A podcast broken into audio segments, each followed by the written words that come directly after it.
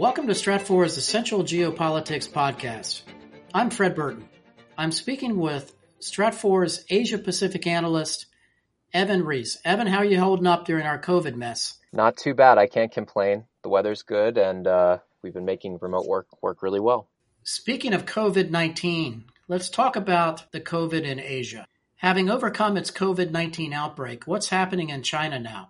So, the Asia Pacific region in general is kind of interesting to watch with COVID 19. Of course, China's the outbreak zone where it started. So, it has the advantage and the disadvantage of being the first country to emerge from its COVID 19 uh, domestic outbreak. So, China's case numbers are way, way down. There's some asymptomatic cases that have been reported in recent weeks and some imported cases from returnees from Russia. But other than that, the outbreak is pretty much gone within China. So now they're kind of left raking up the pieces from the last several months of disruption. A lot of economic activity has resumed, production, things like that. People are back in their workplaces with some restrictions in certain places. The thing that hasn't come back yet is consumption. People aren't buying at the levels that they did before the pandemic, with the exception of a few a few notable things such as you know there's been surges in some auto sales and some property sales as people kind of emerge and spend the money that they'd planned to earlier. What China's really waiting for now is the other shoe to drop. China's very export oriented. Uh, it's very tied into Western markets, the United States, Europe, and as those as those parts of the globe get hit by the virus pandemic, demand is plummeting. Their economic growth is being sapped. So China's waiting for that second hit to Chinese GDP growth that's going to come in the second and third quarter. That's really their what they're bracing for. That that sort of frustrating second hit coming up. Evan, do you know are Western companies are they back operational in China?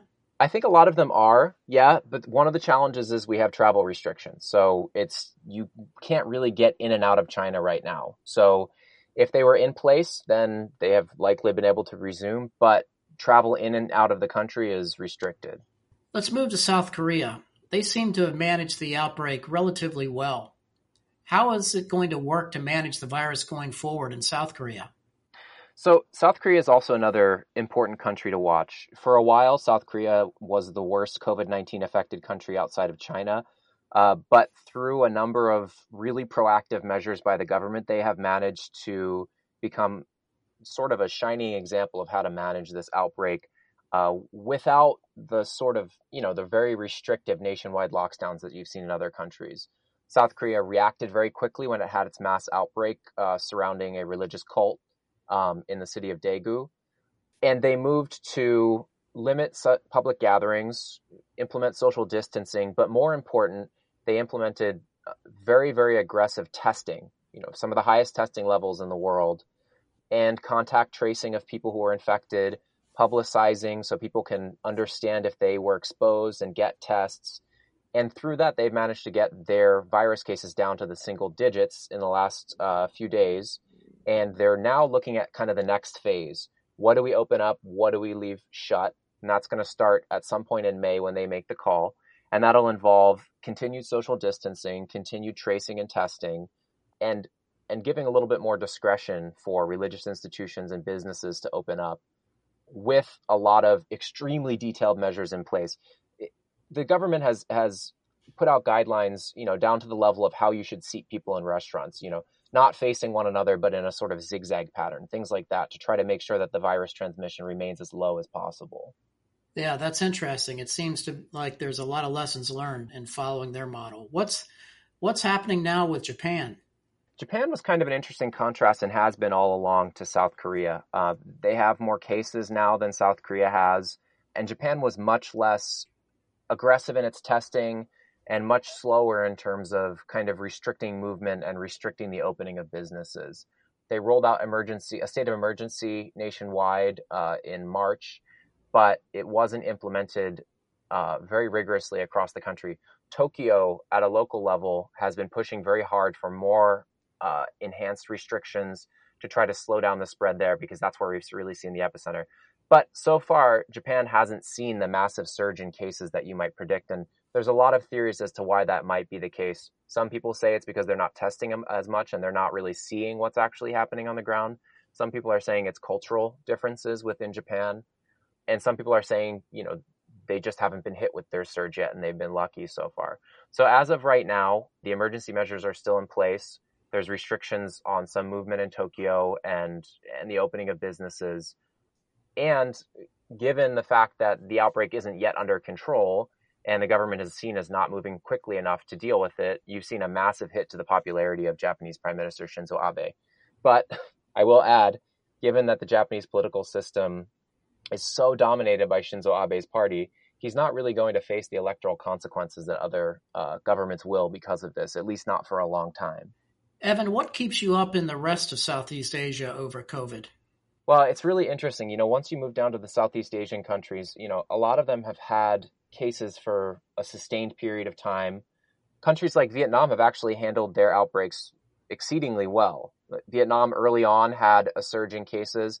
They partially locked things down, they restricted things, and they got those under control. They got a second wave of cases when they opened back up, but then they put in those measures once again and they managed to get them back down, and they're doing quite well, and they're considering what their next steps will be now. You kind of move over to a country like Indonesia, and Indonesia is a case study in uh, not rigorous management of of the outbreak. Uh, Indonesia has at this point officially 9,771 cases across the country and 784 deaths. But there are so many questions as to how valid those numbers actually are. Just in the last few days, somebody went back and started looking at the provincial level data, not the central government data. And they think that probably the death toll in Indonesia is upwards of 2,000 cases, maybe even higher. So, wow. yeah, so the, the level of testing and visibility that the government has in Indonesia and maybe the willingness to publicize that information or even gather it is pretty minimal. They didn't even really move to restrict a lot of movement within the archipelago until uh, just in the last couple weeks. Uh, you know, Ramadan started uh, recently, and the tradition in Indonesia is to make a pilgrimage back to your home village, your home area, if you live in a city. Uh, and until just a few days before Ramadan started, that was going to be allowed the government moved at the last second to limit that and make sure people didn't make those trips, but already millions of people had already gone. So it kind of remains to be seen how we're going to hold out through the rest of the, the month of Ramadan. Uh, and Indonesia is going to take, you know, a relatively strong hit to its economic growth, and it's really unknown what the public health toll is going to be across the country. How about Thailand? Thailand's also another interesting case. So Thailand has been hit with cases really, really early on. Um, and Thailand's in a bit of a delicate position because they've recently transitioned out of military rule. The government in place right now is a civilian government, but it has strong ties to the military. You know, the prime minister is was formerly the head of the military junta, and there's a lot of sensitivity around using military powers. So they didn't trigger a, a nationwide state of emergency until relatively late, largely due to these sensitivities. But when they did, they implemented a curfew across the country. They implemented some restrictions on movement and they partially locked down key cities like Bangkok and Phuket. They've managed to get their cases under control as well. And they're considering what the next phase looks like, looking at lifting some movement control measures, reopening some businesses. The big fear for Thailand now is given the fact that the country is so heavily dependent on exports and so heavily dependent, most importantly, on tourism, what does a recovery look like for the Thai economy while the rest of the globe is still dealing with its outbreak? And maybe even after the outbreak subsides, are tourists going to be interested in traveling, particularly to countries that were badly hit by COVID 19, you know, even in the next six months or a year? And that's kind of the, the big fear factor for Thailand right now. Evan, thank you very much for your read on COVID in Asia Pacific. Thank you so much, Fred. Always a pleasure to talk to you.